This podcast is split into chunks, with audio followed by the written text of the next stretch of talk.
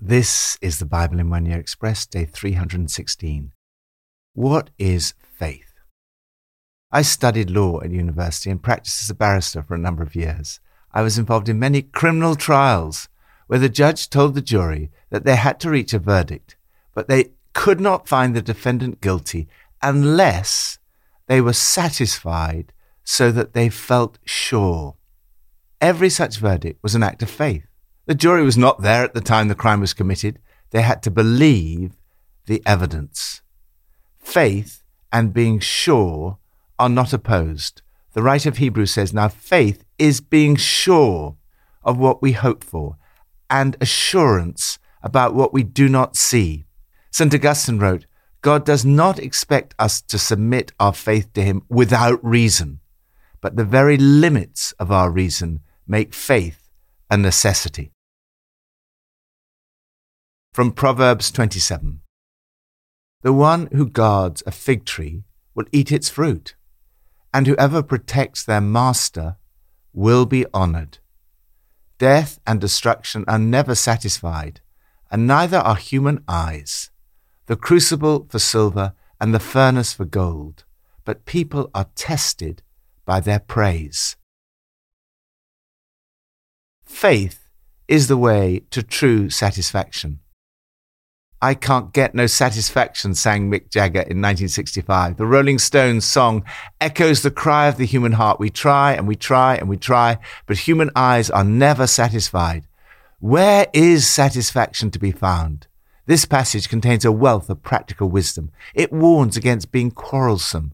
It points out how friendship can improve your effectiveness. As iron sharpens iron, so a friend sharpens a friend. Faith means serving the Lord, looking after your master. Those who tend a fig tree will eat its fruit, and those who look after their masters will be honored. The writer goes on, death and destruction are never satisfied, and neither are human eyes. Hell has a voracious appetite, and lust just never quits. True satisfaction comes through faith in Jesus, who said, I have come that you may have life and have it to the full. The writer then makes an interesting point about the importance of how we deal with compliments.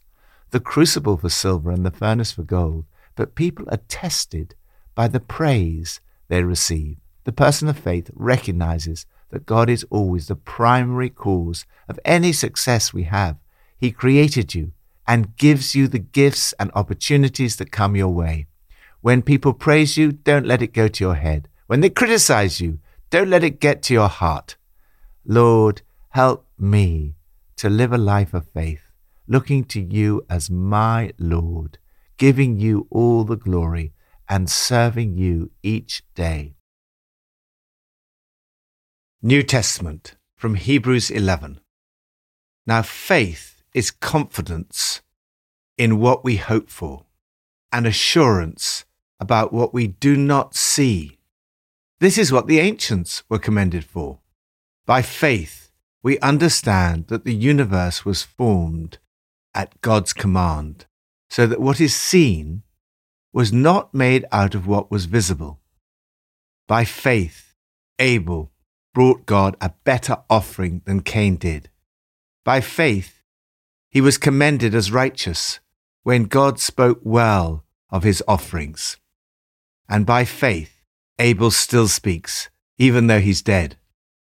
By faith, Enoch was taken from this life, so that he did not experience death. He could not be found because God had taken him away. For before he was taken, he was commended as one who pleased God. And without faith, it's impossible to please God, because anyone who comes to him must believe that he exists and that he rewards those who earnestly seek him. By faith, Noah, when warned about things not yet seen, in holy fear built an ark to save his family. By his faith, he condemned the world and became heir of the righteousness that is in keeping with faith. By faith, Abraham, when called to go to a place he would later receive as his inheritance, obeyed and went, even though he did not know where he was going. By faith, he made his home in the promised land, like a stranger in a foreign country. He lived in tents, as did Isaac and Jacob, who were heirs with him of the same promise. For he was looking forward to the city with foundations, whose architect and builder is God. And by faith, even Sarah, who was past childbearing age, was enabled to bear children because she considered him faithful who'd made the promise.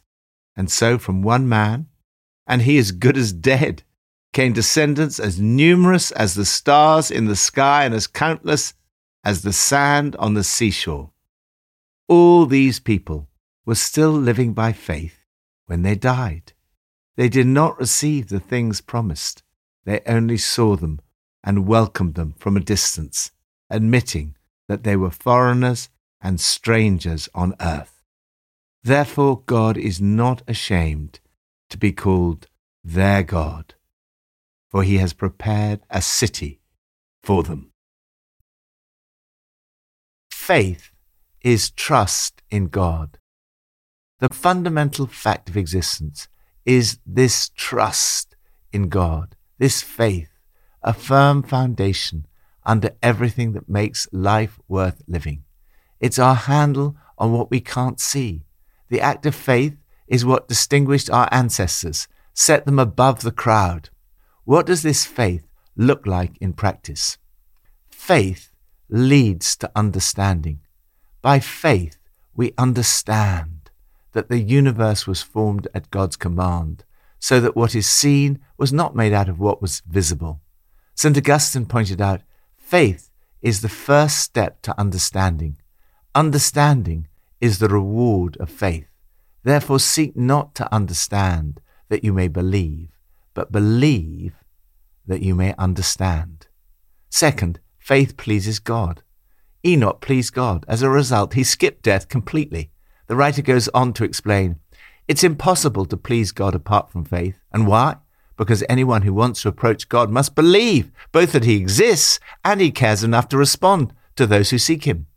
Third, faith leads to intimacy with God. By faith, Noah built a ship in the middle of dry land. He was warned about something he couldn't see and acted on what he was told. As a result, Noah became intimate with God. Fourth, faith means saying yes to God. By an act of faith, Abraham said yes to God's call to travel to an unknown place that would become his home. When he left, he had no idea where he was going. True faith commits us to obedience. Abraham left Ur of the Chaldeans at the height of his prosperity. He heard God's call and obeyed and went. He didn't know where he was going, but he knew with whom he was going. His faith brought blessing to him, his family, his nation, and to you and me. He trusted God, even when the evidence pointed in the opposite direction. Abraham's one great disappointment was that his wife couldn't have children to continue the long family line. We read that Abraham's family was as good as dead. Abraham believed God. It was not that he never had any doubts. In fact, he got fed up with waiting and tried to fulfill God's promises by human means. Thankfully, God does not judge us on the basis of our lapses, failures, or mess ups. He saw Abraham's settled attitude of faith. Fifth, faith sees beyond this life. Abraham took a long term view. We live in an instant culture. Everything is about instant satisfaction. Abraham was in it for the long haul. He was a stranger in a foreign land. He lived in tents, yet he knew where God had called him. He did not look back at what he left behind through his step of faith. Rather, he was looking forward to the city with foundations, whose architect and builder is God. Abel's faith also had a lasting impact. By faith, he still speaks, even though he's dead. The writer concludes each one of these people of faith died not yet having in hand what was promised, but still believing. You can see why God was so proud of them and has a city waiting for them. Lord, I want to please you today. I earnestly seek you. Old Testament from Ezekiel 22 and 23. the people of the land practice extortion and commit robbery. They oppress the poor and needy and ill treat the foreigner, denying them justice. I look for someone among them who would build up the wall and stand before me in the gap on behalf of the land, that I would not have to destroy it. But I found no one.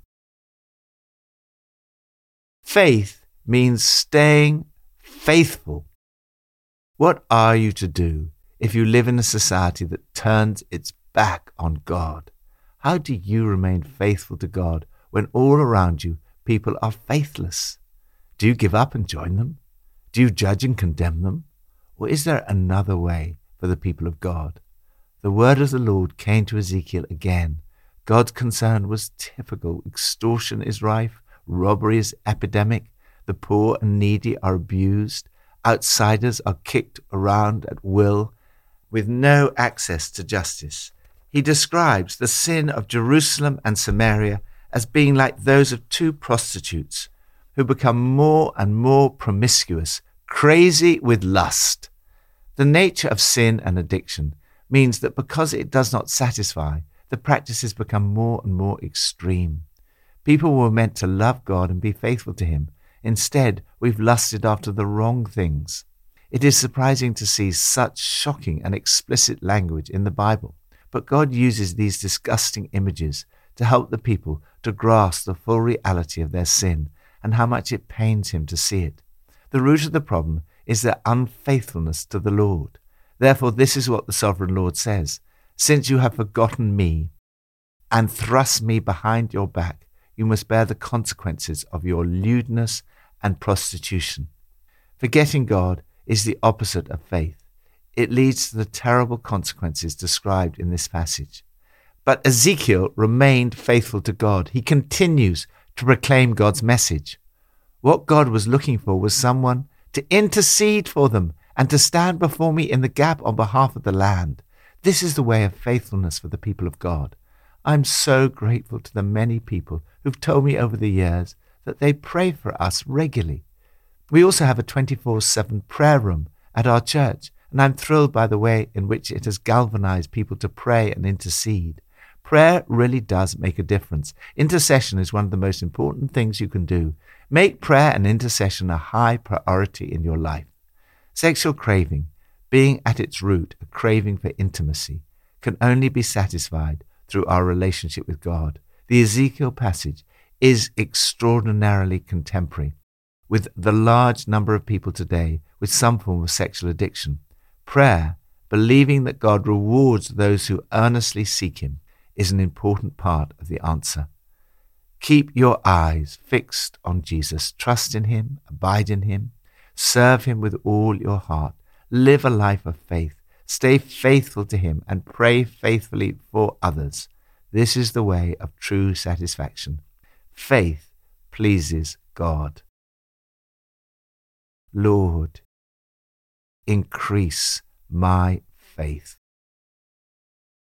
Pippa adds Proverbs 27, verse 15 says, A quarrelsome wife is like constant dripping on a rainy day. Restraining her is like restraining the wind or grasping oil with the hand. This theme seems to come up rather a lot. The verse is a reminder, just in case we're tempted.